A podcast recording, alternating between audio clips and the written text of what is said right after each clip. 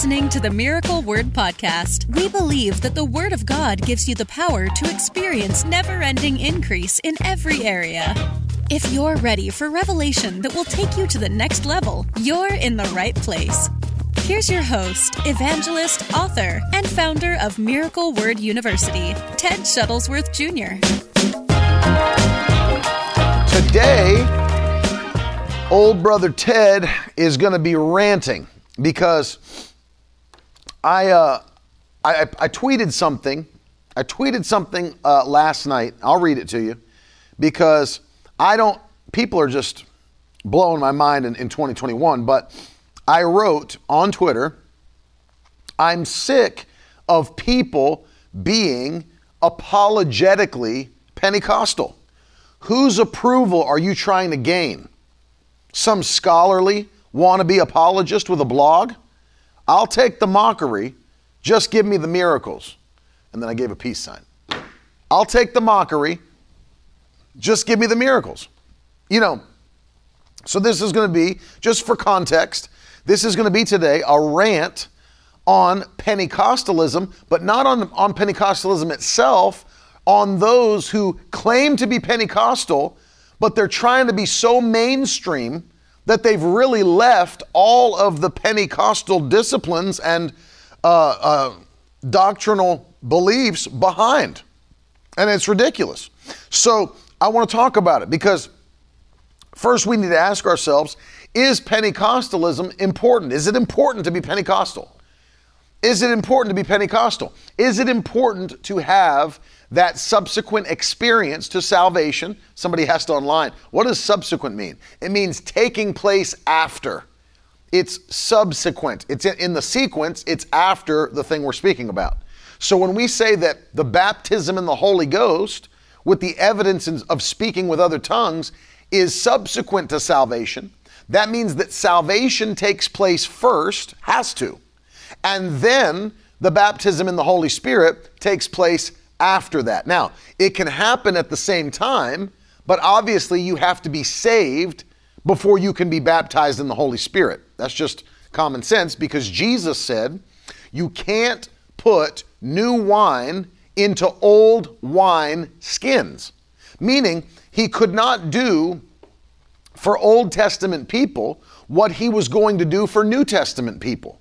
Meaning, in the Old Testament and during the Gospels, you couldn't fill people with the Holy Spirit. He could not permanently reside in any person's body because their spirits had not yet been regenerated or renewed by salvation, right? So you can't take the Holy Spirit and put him in or unite him with a spirit that is unsaved, unregenerated, unrenewed.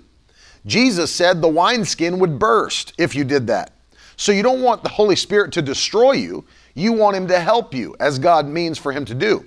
So, what, what we want to talk about is, is after we understand that in the New Testament, the Holy Spirit can dwell in every believer, the Holy Spirit can empower every believer, right? So, one of the things that we need to get if is it important to be Pentecostal? Well, one of the things that I would say to you is this um, Paul, the apostle, and you can go with me uh, to the book of Romans. I want to take you there first. Paul, the apostle, said in Romans chapter 1, For I, this is verse 16. Now, this is a very popular verse. I'm sure you know it. I'm going to read it again. He said, For I am not ashamed of the gospel, for it is the power of God for salvation to everyone who believes, to the Jew first, and also to the Greek. Now, I want to show you something. Paul said, I am not ashamed of the gospel. When you are talking about the gospel, the good news, what I want you to see is that it's not just redemption from sin. It's not just that, because Jesus, even in his own uh, explanation of what he was going to do in his work for the earth, even Jesus promised them by prophecy, the church, his followers, his believers, the disciples. He promised them, and I want you to go with me to John chapter 14. He promised them that even after he left them, ascended into heaven, he wasn't going to leave them alone. He wasn't going to leave them alone. He wasn't going to leave them as orphans, one translation said. So if we're in John 14, I want you to see how Jesus promises this and prophesied this. John 14 and verse 16 and 17 and 18. Now look at this. Jesus said, And I will ask the Father, and he will give you another helper, or some translations, advocate or counselor, to be with you forever.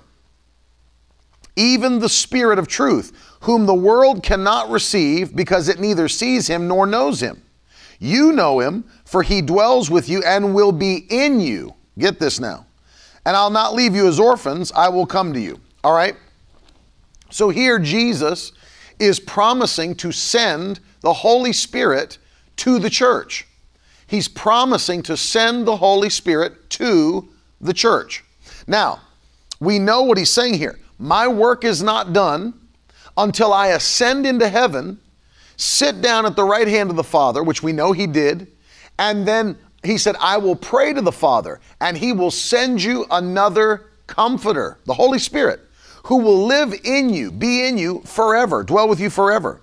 Now, if we go two chapters over to John 16, the Bible says, uh, verse 13, I'll read 12 and 13.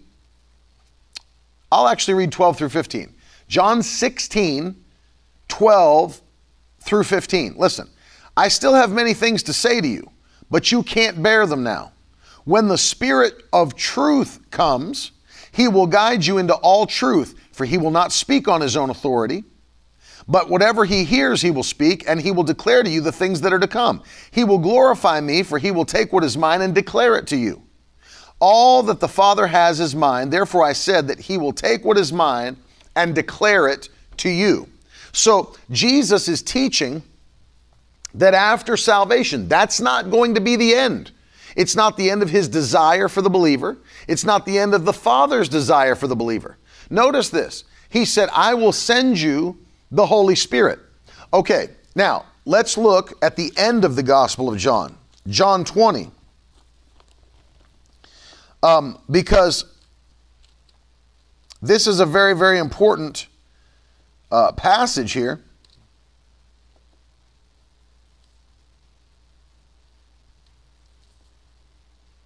And Jesus, and I love this, Jesus shows up after his resurrection, right? He's now been crucified, he's been buried, he descended into the lower parts of the earth, he was resurrected, and now he's glorified, and he's walking around. He appears to the disciples, okay?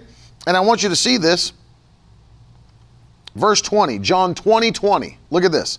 When he'd said this, he showed them his hands and his side, and the disciples were glad when they saw the Lord. And Jesus said to them again, Peace be with you. As the Father has sent me, even so I'm sending you. And when he had said this, now watch this right here. When he had said this, he breathed on them and said to them, Receive the Holy Spirit. You see that? Receive the Holy Spirit. This, by the way, was not them getting baptized in the Holy Ghost. This is the disciples being regenerated in salvation. This is their salvation moment.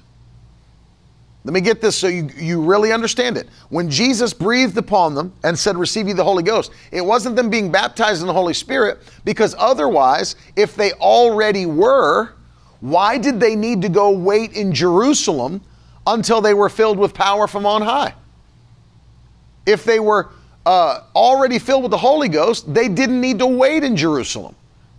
They could have just gone on about their ministries, preaching, teaching, casting out devils, healing the sick. No, this was not them getting baptized in the Holy Ghost. This was their salvation moment. This is the first they saw him after his resurrection. He was uh, bringing them into the new creation reality. You are now new creatures in Christ Jesus. Receive you the Holy Spirit. The Holy Spirit dwells in every believer, whether you're baptized in the Holy Ghost with power or not. It is the Holy Spirit that seals your salvation. There is no Christian on the earth that does not have the Holy Spirit. None. That's, a, that's an erroneous belief that until you're baptized in the Holy Ghost, you don't have the Holy Ghost. That's not true. Every Christian, every that this is why he would say it like that, Robert, because every Christian has the Holy Spirit. Every Christian has the Holy Spirit. You can't be saved unless your salvation is sealed by the Holy Spirit. And so there is not one there's not one Christian on earth that doesn't have the Holy Spirit. Now, being baptized in the power of the Holy Ghost is another it's another experience. Jesus taught it, the apostles taught it, the early church understood it. And I'm going to show it to you today so that you understand it. But understand this they didn't need to go to Jerusalem. Thank you. AJ puts the scripture in the comments. You, however, are not in the flesh, but in the Spirit. In, in, fact, the Spirit of God dwells in you. Anyone who does not have the Spirit of Christ does not belong to him. Romans 8 9. So there it is. There it is. Anyone who does not have the Holy Spirit does not belong to God. So every person, every person who uh, is saved has the Holy Spirit. There's no question about that. But that doesn't mean, that's praise God, Gina. What a, what a uh, testimony. Gina said, I received the baptism of the Holy Spirit and fire from you when you were at Peckville via live stream. That's wonderful. Please write that story into me, uh, Gina, either by text or by email. I'd love to hear the whole, the whole thing. Powerful. AJ is putting these, uh, for those of you that want to put them in your comments, uh, you can put them in the comments. 1 Corinthians 12, 3. Therefore, I want you to understand that no one speaking in the Spirit of God ever says Jesus is accursed, and no one says Jesus is Lord except in the Holy Spirit. So you cannot even call Jesus Lord except by the Holy Spirit. So everybody that's a Christian has the Holy Spirit. Now, the baptism of the Holy Spirit, that's an empowering, it's an endowment, it's an equipping for work. No question, that is a separate and subsequent experience. It is. It absolutely is. Because, first of all, these disciples would not have had to tarry in Jerusalem to receive the power if they already got it from Jesus. They would have just gone on about their ministries, right? But in Luke, at the end of the Gospel of Luke, he commands them go and wait or tarry in Jerusalem until you are filled with power from on high. Okay, so let's get this. Because I understand the argument some people could make. Well, that's only because the Holy Spirit hadn't been poured out with, or hadn't been poured out yet upon the believers uh, for them to have the Holy Spirit. All right, so let's let's deal with this. First, we'll show you what happened at Pentecost. Then we'll move on from Pentecost, because some might say, uh, well, let me deal with Pentecost first. Every person in the upper room was a Christian. That's what you need to get first. Every person in the upper room was a Christian. Every person in the upper room already had the Holy Spirit, sealing their salvation. What were they waiting for? Okay, let's go for that. Acts chapter 1. What were they waiting for? What were they waiting for? Well, this is what they're waiting for. Jesus said it. Acts 1 8. But you will receive power when the Holy Spirit has come upon you, and you will be my witnesses in Jerusalem and in all Judea and Samaria and to the end of the earth. So, what were they waiting for in the upper room if they were already Christians? They were waiting to receive power from the Holy Ghost. That's what the Bible teaches. It's what Jesus said. They were waiting to receive power from the Holy Ghost. And so every Christian who was in the upper room was already converted. They were already they already had the Holy Spirit sealing their salvation. Right? Uh, of course, one can receive the Holy Spirit without water baptism. Water baptism is an outward expression of an inward work. Okay? Yes, they did, Robert. So Robert brings up a great point. So I have a question. They did powerful works before that upper room experience, right? Yes. You know how they did it? Through the authority of Christ. That's why he explained to them, I'm leaving you now. I'm leaving you. Now you need your own power. They did it through the authority of Christ. He gave them authority as they were his disciples to do the works that he did. But in order to continue on, they would need their own power. And that's why they went to the upper room. That's why he poured out the Holy Spirit. And that is why every believer should be filled with the Holy Spirit in baptism. Now, watch. He said, You'll receive power after the Holy Ghost has come upon you and you'll be my witnesses. Someone who can produce evidence, a witness, that this power is real, that Jesus is alive. See? And so we know that every person in the upper room was a Christian. They needed the power of the Holy Ghost. All right, let's stop there. There are some people who would argue that, yes, it's true in John 20 that when Jesus said, Receive ye the Holy Ghost, they were getting their salvation. And yes, it's true they waited in the upper room to get the baptism of the Holy Spirit. But uh, that's only because the, the Holy Spirit had not yet been poured out on the earth like Joel prophesied. Okay, okay. So let's move further then through the book of Acts. Because what you're going to see is, I agree with you now, the Holy Spirit was poured out on the day of Pentecost. Poured out on the day of Pentecost. All right, that's right, Robert. They did act out of authority. So if we keep going, then how would we explain some of these other passages? I'll give you a perfect example. How about Acts chapter 8? This is a good example. Acts chapter 8. We have a story here of Philip who went to Samaria. Persecution was becoming heavy in Jerusalem. Philip goes to Samaria and he begins to preach Christ unto them.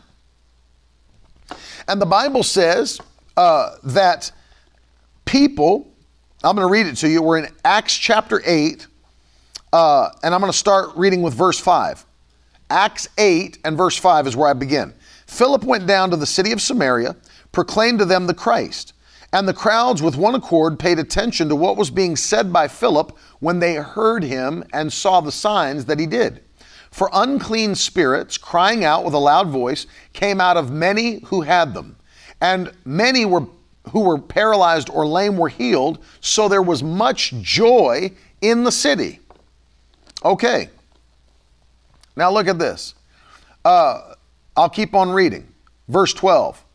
But when they believed Philip as he preached the good news about the kingdom of God and the name of Jesus Christ. These are the people of the city. So they saw the miracles, they saw the signs, it drew them in, they heard his preaching.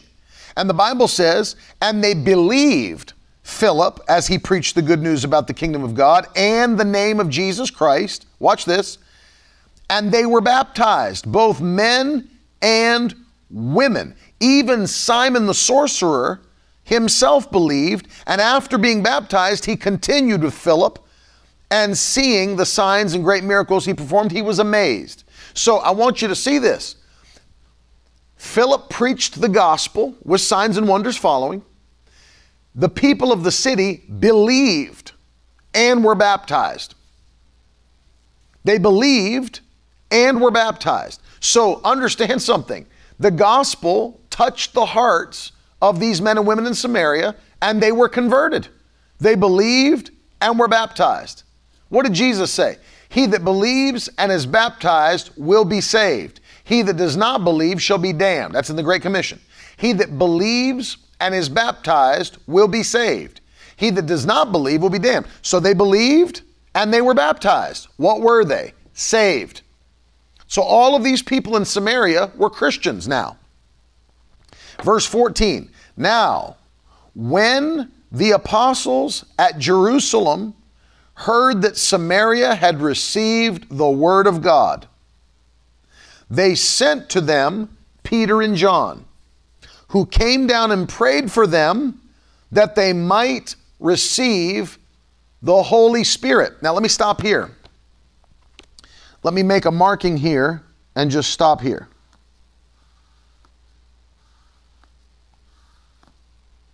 Because Peter and John did not come from Jerusalem to pray for these people so they could be saved. You can't pray salvation into someone. I can't lay my hands on you and command you to be saved. It doesn't work like that. The Bible says you've got to confess with your mouth and believe in your heart that God raised Jesus from the dead and you'll be saved. So salvation cannot come because I prayed it into you. So, what can come? What is this passage talking about? That when Peter and John came from Jerusalem and found these new believers, they'd received the word of God, they were saved. They came to do what? To pray for them that they might receive the Holy Spirit. Here's the explanation in verse 16 For he had not yet fallen on any of them but they had only been baptized in the name of the Lord Jesus. So, what the scripture is telling us is that they were saved, but they weren't baptized in the Holy Ghost. Why? Because they're not the same thing. It's a subsequent experience, it's a separate experience. Though every Christian has the Holy Spirit, every Christian is not empowered by the Holy Spirit. Notice this for he had not yet fallen on any of them, but they had only been baptized in the name of the Lord Jesus. Then, verse 17, they laid their hands on them and they received the Holy Spirit.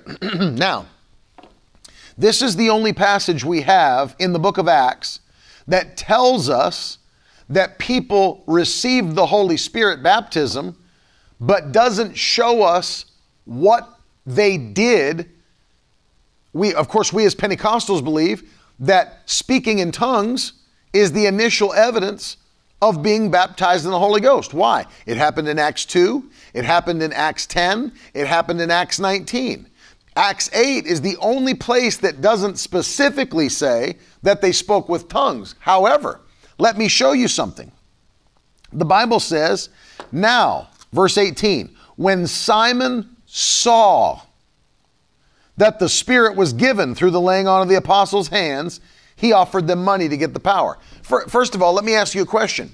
If there was no outward expression of their baptism in the Holy Spirit, what did Simon see? Because being baptized in the Spirit is an inward work. It's an inward work, something that happens in your spirit man. So he couldn't see into their spirits. So something was happening by inference here that he could see in the natural realm. They were doing something.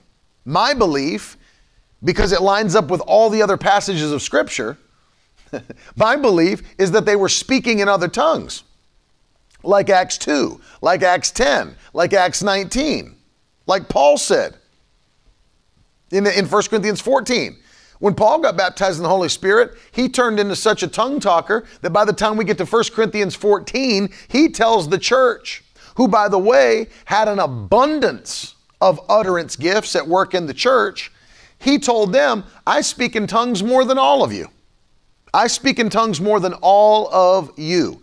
And here, here truly is like one of the things I want to rant on for a little bit. Is is when did we be when did we become so embarrassed of speaking in tongues. Like, this is one of the things that I don't get. We've got all these Pentecostals and quote unquote, these Pentecostal churches, these Pentecostal, they're neo Pentecostal. They want to modify what being Pentecostal is. They're embarrassed. First of all, how Pentecostal can you be if you are embarrassed or timid about the initial evidence of your Pentecostal experience? How Pentecostal can you really be if you're embarrassed of speaking in tongues? If you're tim- intimidated or timid about speaking in tongues? Well, you know, we don't want to freak people out. you don't know the Holy Spirit. Let me just say that to you. If you think that speaking in tongues is going to freak somebody out, you don't know the Holy Ghost. Yeah, I'm getting into that, Cody because Cody, Cody's joking me. He said, I heard love was the evidence. Yeah, there's plenty of people out there. I don't understand what the, why you're embarrassed. I don't understand why you're so timid. Who are you trying to gain the approval of? Who are you trying to get mainline, mainstream with? I don't get it. Why, why are we looking for approval outside of, Penteco- of the Pentecostal circles? I don't understand why we've got people that don't even believe that the Holy Spirit uh, still manifests himself today as he did in the early church. These people are called cessationists. They believe that the Holy Spirit ceased in his operation after the early church uh, or the last apostle died, however you want to categorize it. They don't believe that people speak in tongues today, or they don't, they don't even believe, like we do, that speaking in tongues is a heavenly language. They think it was just m- merely uh, people who had never learned a language speaking a foreign language, which is not what it is. It's not what it ever has been. The Bible never says that speaking in tongues is the ability to speak a foreign language. Never says that anywhere. They go to Acts chapter 2 and they erroneously interpret that to mean that the, uh, up, the earlier the, those in the upper room were speaking uh, supernaturally a foreign language. And if you read the text carefully, that can't be what it means. Can't be what it means. Because the Bible says all of the devout Jews from every nation under heaven were there and listening to the 120. And the Bible says, and each one of them heard them speaking in his language. Do you know what that means? That all the devout Jews, let's say that some of them were from Russia. Okay, I'm going to use modern day nations so that you can see. Let's say some were Russian.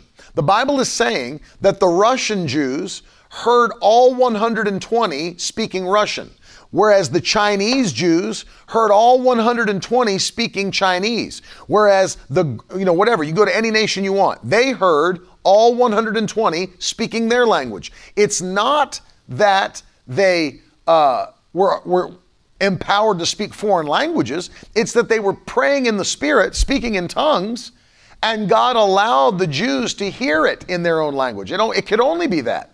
Because how can other people that were listening say, no, they're just drunk? Since when does getting drunk give you the ability to speak a foreign language? That's one of the dumbest arguments I've ever heard anybody make about speaking in tongues. Because if they truly were just speaking a foreign language, how were they speaking every foreign language under heaven and each person heard the group speaking his? Doesn't make sense. And then some in the group said, no, they're drunk. Yeah, go to any bar where you live and just listen to people when they're blasted. They start they don't start speaking Mandarin. You don't get blasted and start speaking, you know, Bulgarian. It doesn't work like that. And this is the miracle of speaking in tongues. And Paul makes it clear, makes it clear in 1 Corinthians 14 that when someone prays in an unknown tongue, no man understands him. That's what he said. You see that? When someone speaks in an unknown tongue, 1 Corinthians 14, no man understands him, for he speaks mysteries in the Spirit. He speaks not unto men, but unto God. That's 1 Corinthians 14. He speaks not unto men, but unto God. He speaks mysteries in the Spirit. My belief, Liz, is that God on the day of Pentecost did the interpretation because these men clearly understood in their own language. But show me a place. Show me a place in the Bible where a, an apostle taught that speaking in tongues is the ability to speak in foreign languages. It's not, it's not the purpose, nor the teaching. And for these guys to get up, and I don't care how hip you are, and I don't really care how big your church is, if you get up and you're trying to become so mainstream because you know there's things you can say to gain popular approval.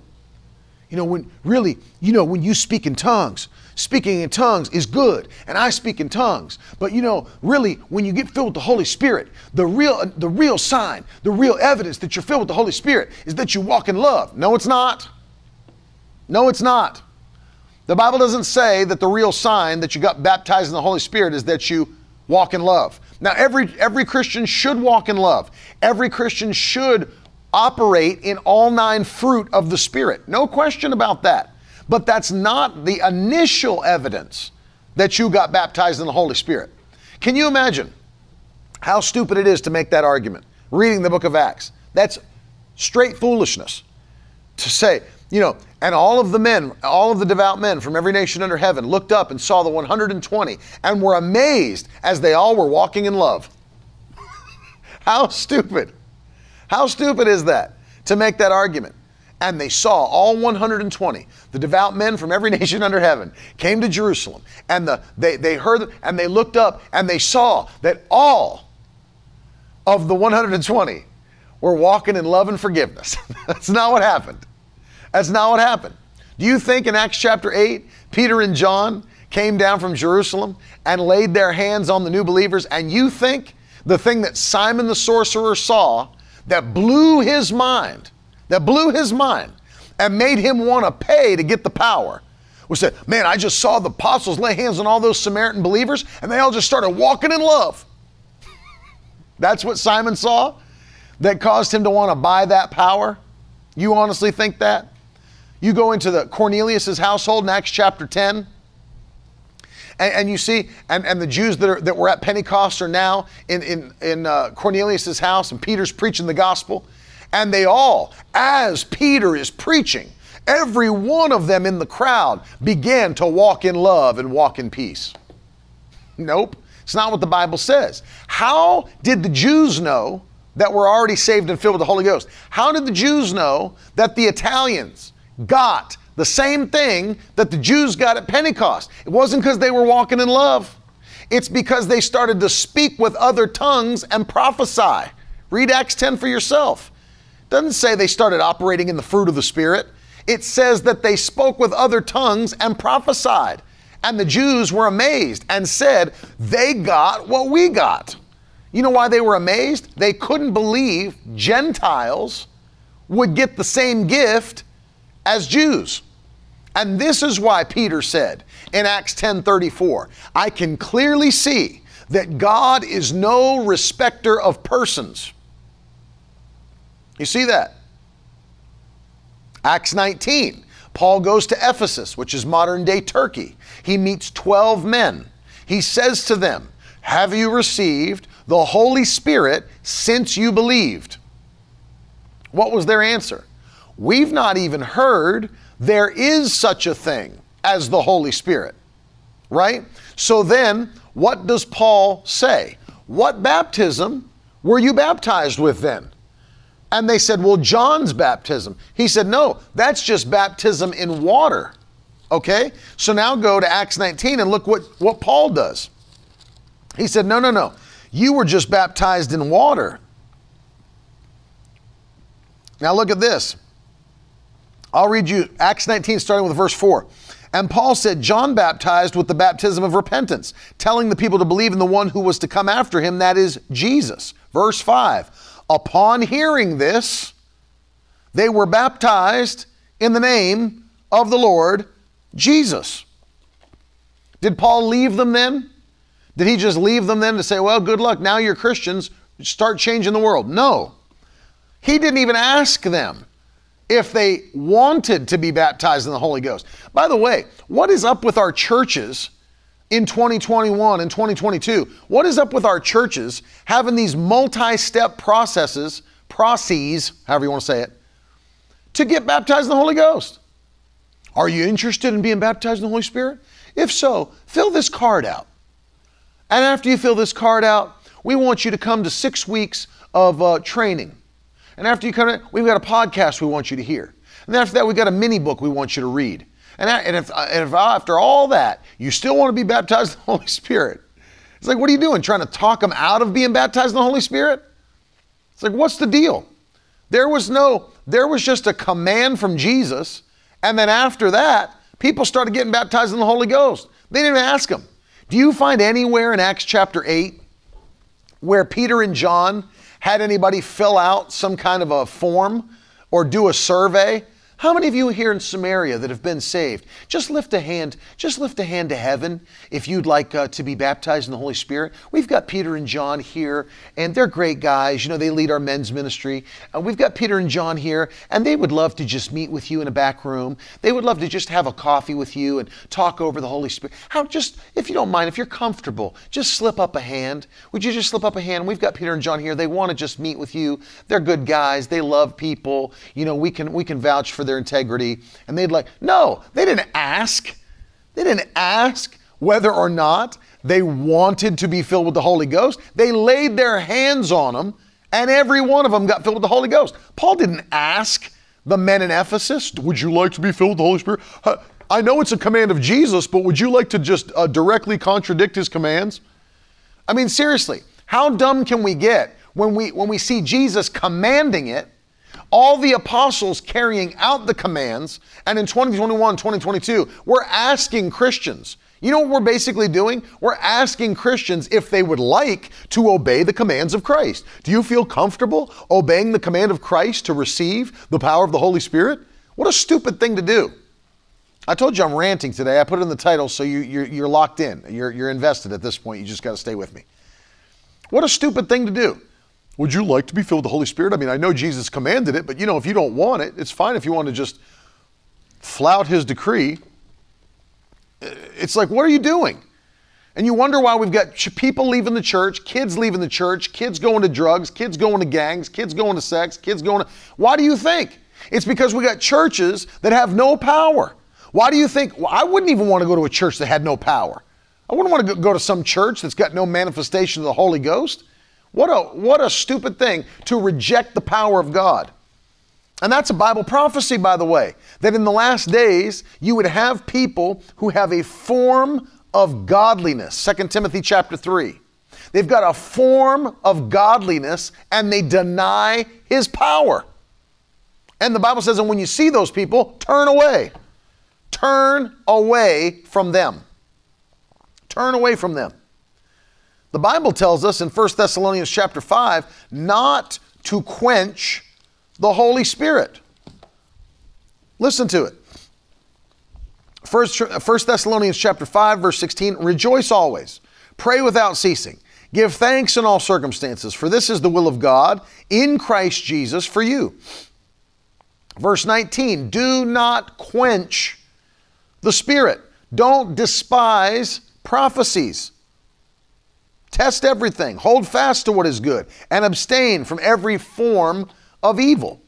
So we're not supposed to quench the Holy Spirit. If He's moving, let Him move. We yield to His moving. Well, you know, we. The problem is, people have been so caught up in church growth seminars where some dead preacher told you not to have speaking in tongues in your Sunday morning service because you know it's really for the unbeliever. And if you really want to reach the unbeliever, you can't be doing all this crazy Holy Spirit stuff and laying hands on people and having people speak in tongues, people getting healed. That'll just freak out the visitor. First of all, since when did we curate our church services for the unbeliever? It's not for the unbeliever. Now, we're glad the unbeliever comes. They should get saved, yes. But church is to equip the believers. Church is to equip and empower those that are already saved. Why would I alter my church service to make someone who is dead in their trespasses and in their sins comfortable in their trespasses and sins? The whole point is that if you're in the presence of God, you should feel the conviction of the Holy Spirit. And if you don't have the conviction of the Holy Spirit, what do you have? Nothing. You got a social club. You might as well shut the doors of your church and move on and go do something else. Because you don't have it. You don't have it. I'm not saying that people can't get saved. They should get saved in your church. Absolutely, they should get saved in your church. But I don't curate my church service. I can't even imagine doing that. Just like, well, let's make sure every single thing. Since when did everything in church become about not making someone uncomfortable? Bunch of wimps. We don't want you to have to lift your hand. If you're, if you're comfortable, if you don't mind, just slip a hand up. What the heck are you talking about? Do you know people? Do you know people? Have you ever been to any event in public? You think people have an issue raising a hand? There's people who take their shirts off and they're extremely overweight and paint their bellies and paint their chest and paint their face and shake it into a camera in a freezing cold football game in the middle of the winter. You think people are going to have an issue raising a hand? They're screaming, Hi, mom, into a camera with half of their belly painted red, half of their belly painted blue, and a Viking hat on. I mean, like, you honestly think somebody's like, Do you even know people? We don't want you to be uncomfortable. How are you going to even live a Christian life if you're uncomfortable being uncomfortable? Seriously, you're going to have persecution that's why I tell people when I invite people to the altar to be saved, one of the things that I tell people if you can't come to the altar publicly and stand for Jesus in a room full of people that want you to be saved and serve God, how in the world are you going to go out the doors into a generation and a culture that does not want you to serve Jesus and stand strong? You can't even do it in a room full of people that want you to do it. So don't tell me. That's why. And I love what my Uncle Tiff says uh, often camouflage altar calls produce camouflage Christians. Camouflage altar calls produces camouflage Christians. Well, what is, that? what is that? What's a camouflage altar call? I don't care if people see you coming to the altar, they should see it. You're making, you are making a declaration in front of men. If you'll confess me in front of men, I will confess you in front of the Father. Right? It's not a secret. Just everyone close your eyes really tight, bow your heads, no one will see. That's just our effort to make people not be embarrassed.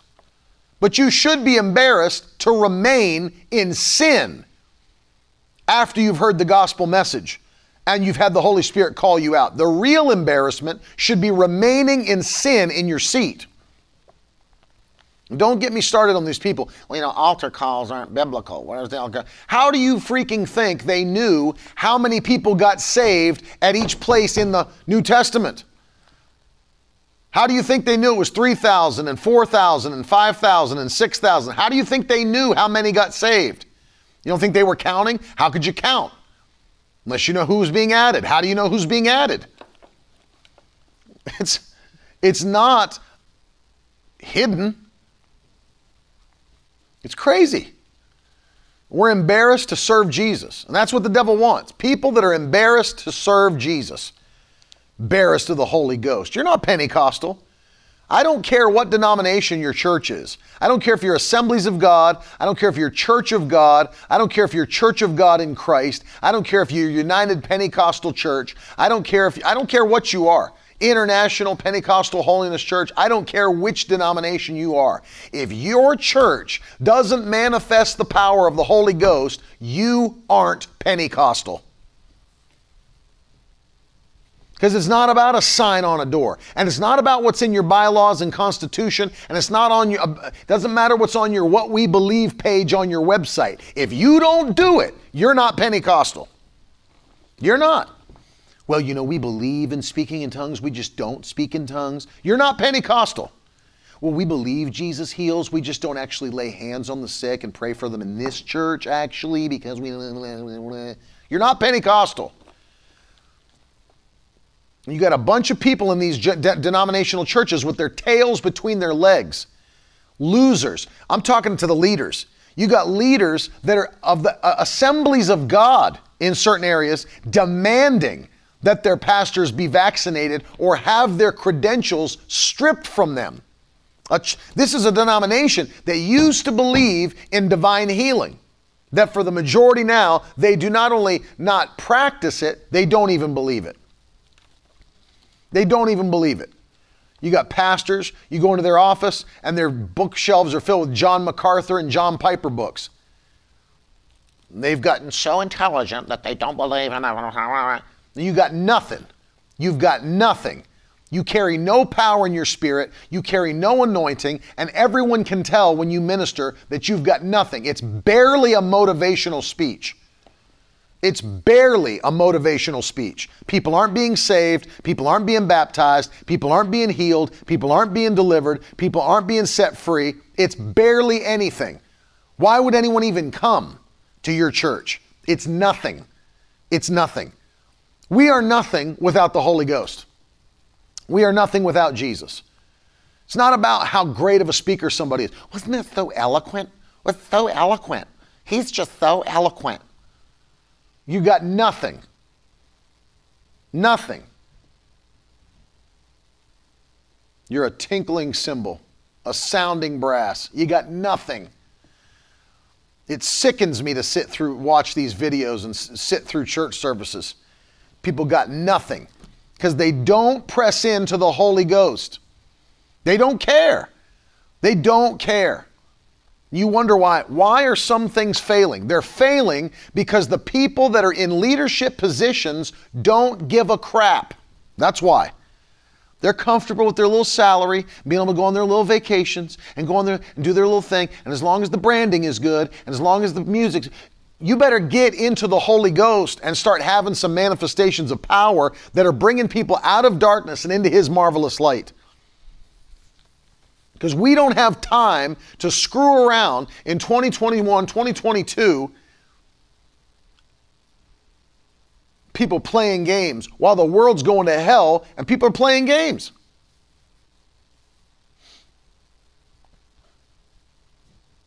And it's ridiculous. You're not to quench the Holy Spirit. And I hear the behind the scenes story. Hey, Jay, so you have to have more than skinny jeans and Yeezy boost? Yes. You might have to have more than a great sense of fashion. We have literally turned, let me, let me just say this. We have turned what powerful is, what relevant is, into somebody's sense of fashion. Do you realize how stupid that is? Do you realize how stupid that is?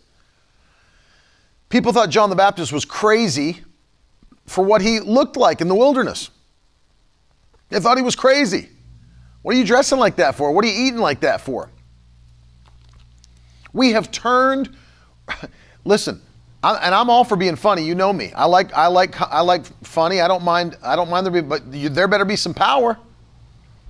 And we have how how have we gotten to the church where our conferences we de, we determine how uh, successful and powerful our conferences are by how uh, by the fashion sense of the guest speakers, by the branding. You know, Jesus had no LED walls.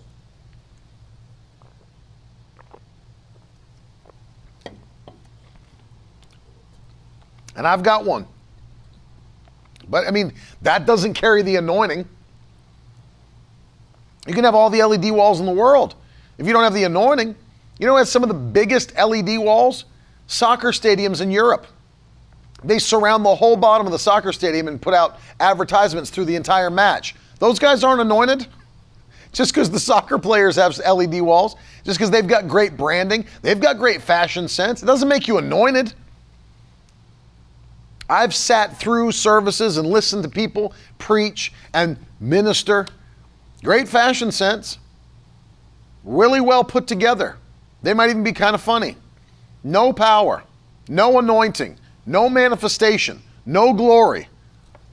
It's sad because there's plenty that know better. Since when do we become embarrassed? Why, why would you ever get up in the pulpit and apologize for what happens in a service? It's all right to explain it and tell people what's going on. Now, what we're doing here, we're laying hands on people because they need, they need healing in their body, and the Bible tells us that if we'll lay hands on the sick, they shall recover. And so that's what we're going to do right now. We're going to lay hands on these people and believe God to touch their bodies. But you don't get up and apologize how many know, you know, this, I know this seems crazy. this seems really crazy to a lot of people, guys. Stupid. Just people are straight up dumb. Well, maybe you've never been to a church like this before, and this this service is kind of out there for you. But you know, when you get into the church like this, it gets crazy. it's all right to explain it, but stop being apologetic. Stop being apologetic. Stand in some authority and watch God move. Like, what do you think's going to happen? People are going to leave there and be like, "Can you believe that?" Who cares? they laid hands on people, they touched their heads. Who cares what you think? You're dead in trespasses and in sins. You're on your way to hell. Do you honestly think I care what your opinion is of me speaking in tongues, or me laying hands on the sick, or me preaching the gospel with boldness? I don't care. My job and your job as a Christian and as a preacher, my, our job is not to make people like us. That's what I don't understand. People think apparently that that's the job. That's not the job. The job is not to try to get people to like us. The job is to preach the word with boldness and to watch God do what He promised He would do. I don't create converts, the Holy Spirit does that. No man can be saved unless the Spirit of God draws him. I'm not the Spirit of God, I'm a man. I yield to the Spirit of God. I do what He asks me to do. But I'm not the Spirit of God. I'm not God. I'm not the Holy Spirit. I'm just a servant of God. So either I will do what a servant does and serve Him with gladness and do what He asks me to do, or I'm not His servant. But I'm not going to sit up, sit around apologize well, you know, this is a time of the service that some people may become a little, I understand, you might be a little uncomfortable with this, but if you're uncomfortable, leave and go somewhere else. It's not my job to make you like me. It's not my job to make sure all your feelings are intact. It's my job to obey the word of God. Doesn't mean I don't walk in love, doesn't mean I don't walk in peace, doesn't mean I don't walk in joy. But you do realize, don't you? Let me, let me, let me break something down. We have a false hope in many churches. And the false hope is that we're going to be able to make everyone who comes through those doors approve of what we do. That's a stupid goal. First of all, we already know, according to Scripture, that not everybody is going to approve of what the Bible teaches or what we preach. There will be some that oppose us. In fact, according to Scripture, many will oppose us. They'll will be hated all over the world for His name's sake. No question about that. So, this goal of please everybody and make everyone love us and like us and want to hang around, it's not going to happen. Furthermore, there will be demonized people that come into the church. And we're, in, we're not called to make them happy or to settle them down. We're called to cast out devils. That gets uncomfortable for people. It's all right. You got to do what the Bible says to do. Otherwise, what are you? You've got a problem at your church if demonized people can come and sit in the pew for two years and never even feel the need to manifest because there's no anointing even provoking that spirit. You got a problem. You got a serious problem. You got people coming to uh, your church and they can come for three years and live in sin and never feel the conviction to repent of sin and come to Christ. You've got a problem. You've got a problem. Receiving the Holy Spirit is very easy, Emmanuel. The Bible says they laid their hands upon them and they received the Holy Ghost. That's what happened. It can also happen as the ministry is going on, as it did in Acts chapter 10. It's not, a, it's not some mystery.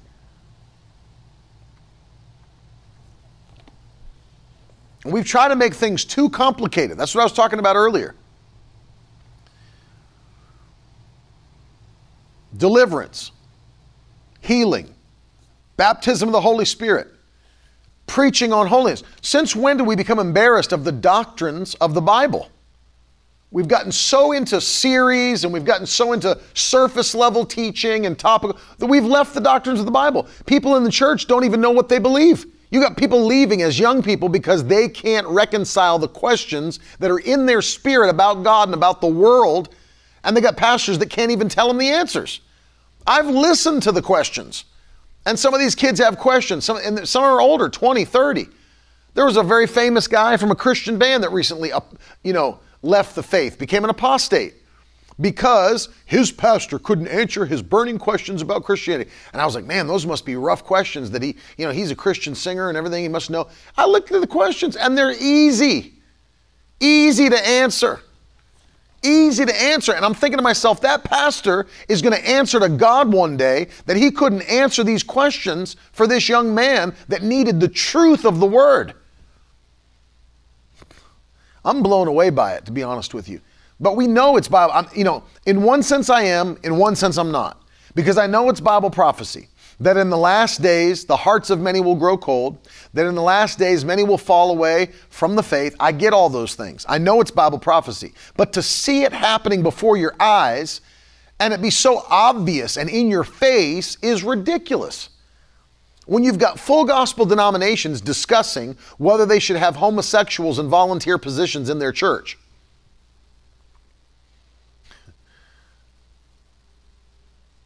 You say, well, we all sin, brother. Okay, stop sinning. Stop sinning. Well, don't pick on one sin, brother, because we all sin. Oh, really? So you're going to tell me that forget homosexuality. What if it was just, you know, what if it was an adulterer? What if it was a crack addict? Whatever sin you want to pick out, you're going to tell me that if you know the sin publicly, you're going to still put them in charge of the children's ministry?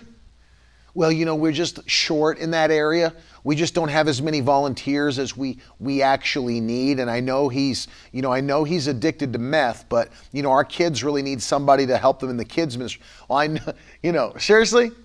Well, I know he's he's an, avid adulterer, but you know, we need more ushers uh, in the usher group. It's like seriously? Well, don't pick on one sin, brother. Uh, I'm not picking on one sin. Doesn't matter what the sin is. If you're openly engaged in it and you're letting everybody know about it, then maybe the thing for you is not volunteer positions in the church. Maybe praise and worship leader is not really where you should be standing.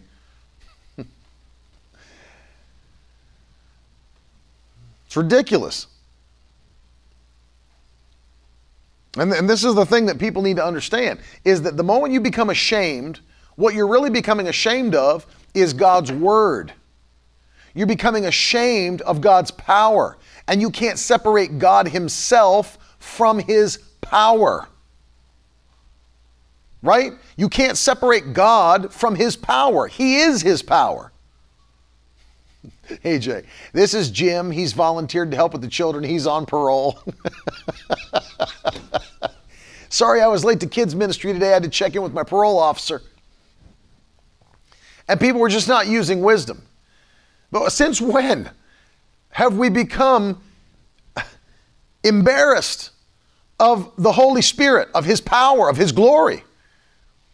Man, I don't have a church, but if I ever did, you better believe that there would never be even one second of any type of an apologetic flair or feeling in, in my pulpit in the house that God would give me. You better believe there would never be a moment. And if I ever had anybody say anything from the platform that even felt apologetic, there would be an open rebuke, an explanation that we're not apologizing. You know, when you hear things, when you hear things like, uh, uh, you know, I, I recently heard where there was a family who left their Holy Ghost filled church because they had to move for work and uh, they moved to another state to the same denominational church that they found, they asked the pastor, it's a Holy Ghost church on paper. Would it be all right if we just stayed around after the service and prayed in the Holy Ghost at the altar? And the pastor told him no. No, that would not be okay. Really? How come? I thought this was a Pentecostal church. Well, actually, the pastor said, I've not let the people know that this is a spirit filled church yet. Oh, really? He said, Yeah, and furthermore, uh, I don't really have a plan in place to tell them we are a spirit filled church. Oh. so you became a pastor in a spirit filled denomination, but you don't want to let the people know you're spirit filled. So you're hiding it. You're hiding it. Since when did anybody hide it in the New Testament? So that's the other thing. Everybody gets their favorite preacher, you know, their favorite, and I'm not speaking against preachers. I'm just saying as, as a, that's why I'm not naming names uh, in that way. But, you know, you get your favorite preacher and be like, man, he's really charismatic. You know, I think he's filled with the Holy Ghost. People get into that. They get it, especially Pentecostals. They love that. Like, did you hear this? Did you hear about so and so? Did you hear his message? Yeah, so powerful. He's so charismatic. I think he's. I think he's even filled with the Holy Ghost. I think he said he is filled with the Holy Ghost at one point. It's like, dude, why do you have to hint at the fact you're filled with the Holy Ghost? If you are, be Holy Ghost. Why are you hiding it? Why, why do you why do you have it in a place? Well, you know, we, we don't want to like put it out in the forefront because we want to reach as many people as possible. What does reach mean? What does reach mean? That's the question I want to ask these guys. Well, the reason we don't do a lot of that, you know, we don't do a lot of speaking in tongues in our in our services or like laying on of hands or altar calls is just we want to have the ability to minister to as many people as possible. And I noticed that when you start incorporating that stuff, you know, some people don't show up, and it's a what what does minister mean? What does reach mean? Are you talking about people in the seats? You want to have as many people in the seats as possible? Open a theater. Open a theater. Open a sporting event. Well, you know, we just want to be able to touch as many people as possible. What does touch mean? What does minister mean? What does reach mean? Because you're not making any impact. You're not making any impact on their life if you don't impact them by the power of the Holy Ghost. It doesn't work that way. You can't minister to someone's mind and just hope that the mental knowledge changes their life. It's not mental knowledge. You can't minister to someone's flesh and expect the flesh change to change their life. It's a spiritual thing. Christianity is a spiritual thing. It requires spiritual substance and spiritual power. Since when do we become so embarrassed that we're filled with the Holy Ghost? That we speak in tongues? I can't deal with it. I can't I can't deal with it. I'm done. You know, I'm not trying to widen my circle, broaden my circle. You know, I don't hope to be sometime someday invited to places that are big but they just don't have the Holy Ghost. If they don't want it, I don't want to go. I don't want to be there. I would rather stay in the groove of those that are hungry for the Holy Ghost, that want to see the manifestations of the Holy Ghost.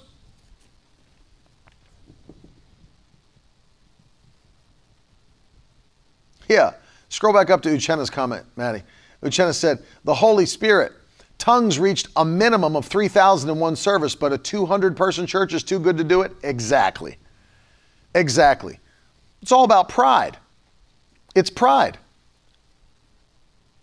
It's pride. Well, we just, you know, we don't want to. Oh, yeah, because you want your image to be so far away from controversy.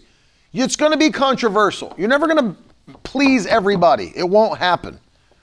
And, and I'll tell you, in this book, 21 Day Fast Field Guide, I wrote this to you because I know this is who you are.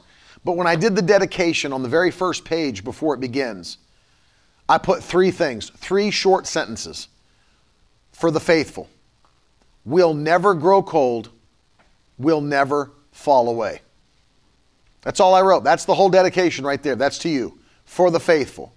We'll never grow cold, we'll never fall away. That's it. We'll never grow cold, will never fall away. What's the point of that? I'm not going to live my life in such a way that I'm embarrassed of what God does. I will be the faithful. You will be the faithful that stays strong, that stays on fire, that stays bold, that stays urgent, that stays compassionate, that reaches into this culture and generation and pulls people by the power and help of God out of the darkness and into His marvelous light. That's our call. That's who we are. We'll never be apologetic. I, I pray, and I'm going to pray for you in just a moment. But remember something salvation wasn't the end of Jesus' plan, baptism in the Holy Spirit was. You hear me?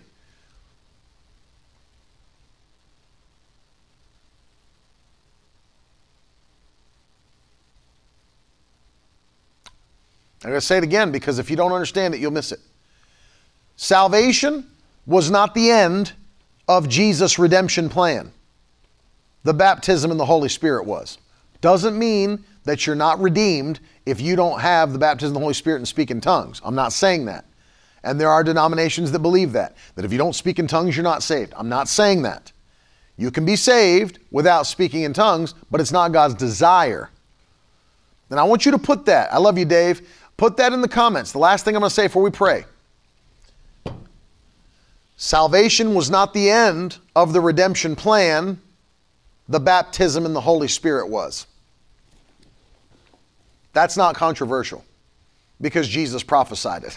It's not controversial to say that. It's biblical to say that. It's biblical to say that. Salvation was not the end of Christ's redemptive plan, the baptism of the Holy Spirit was.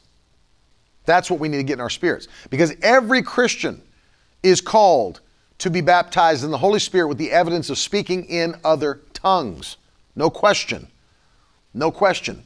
That's God's plan. It's His desire. He wants you to be empowered to do the work that Jesus did. The works that I do, you will do also, and greater works than these, because I'm going to be with my Father in heaven. That is the key. Notice that last phrase, because I'm going to be with my Father in heaven. What did he say? And when I go to the Father, I will pray to the Father, and he'll send you another comforter. That is the Holy Spirit. He'll lead you and guide you into all truth, He'll empower you. That's the promise. That's the promise. That's for you, that's for me. And I thank God for you. I thank God for the Victory Tribe, not ashamed of the power of the Holy Ghost. I thank God for you.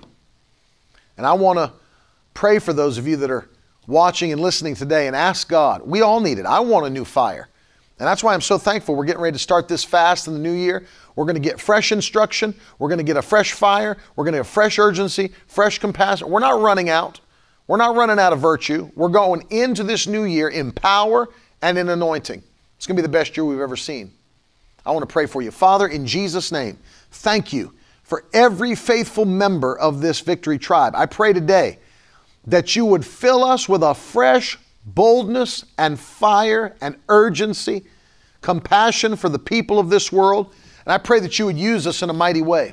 Lord, let us never be embarrassed of the mighty power of your Spirit. Let us never be embarrassed of the Holy Ghost, of speaking in tongues, of laying hands on the sick, of bringing deliverance to the captive, casting out devils. Let us never be embarrassed of the works of Christ in Jesus' mighty name. We thank you, Lord, for your goodness. We thank you, Lord, for your mercy and your favor, your loving kindness. We ask you, Lord, to let us be in position for promotion before this month comes to an end. In the wonderful name of Jesus Christ, we thank you and we give you all the praise in Jesus' name. Amen. I want to challenge you before we go sow a seed into this ministry. God's getting ready to take us to a new financial place in 2022. That's part of the word that we received. It's going to be a year of divine possession. I'm telling you, I, I might rant again. I've done it already, but these people that don't understand uh, biblical prosperity, that God wants to cause His children to abound. So prosperity isn't just money. Of course, it's not just money, but it does include money. Finances. Why do you think God made a covenant with his people in the Old Testament, a material wealth covenant? Well, God's not interested in material wealth and finance. Then why did he make a covenant with his nation of material wealth in the Old Testament? Why would he do that? Why would he do that? God's not against it, he's for it. He is the Lord that causes us to prosper. He's the shepherd. Not won't lack any good thing. We'll never be beggars, never be without if we stay faithful. And so I'm challenging you today, sow a seed by faith. And for this month of December, we're sending you uh, Pastor Mark Hankins, who I love so much. His book, Faith Opens the Door to the Supernatural. It's our gift to you in the month of December. Uh, if you'd like to receive it after you've stood with us, go to miracleword.com forward slash offer, fill out the form, and um, we'll get it to you as quickly as possible. Also, this new book is now available 21 Day Fast Field Guide, and uh, this is going to prepare you for the fast that we've got coming up uh, starting January the 2nd through the 22nd. Uh, wherever you are in the world, listen. Grab it on Amazon so that you get it before the first of the year. Um, it's going to bless you. It's going to help you. Uh, it's a devotional for everyone every day of this fast. It's got plenty of content to, to build your spirit and to give you not only equipment to do it, but to encouragement to do it. And trust me, I've been on enough 21 day fasts to know that you've got to stay encouraged, you've got to stay motivated, you've got to stay on topic as you are fasting and as you are praying.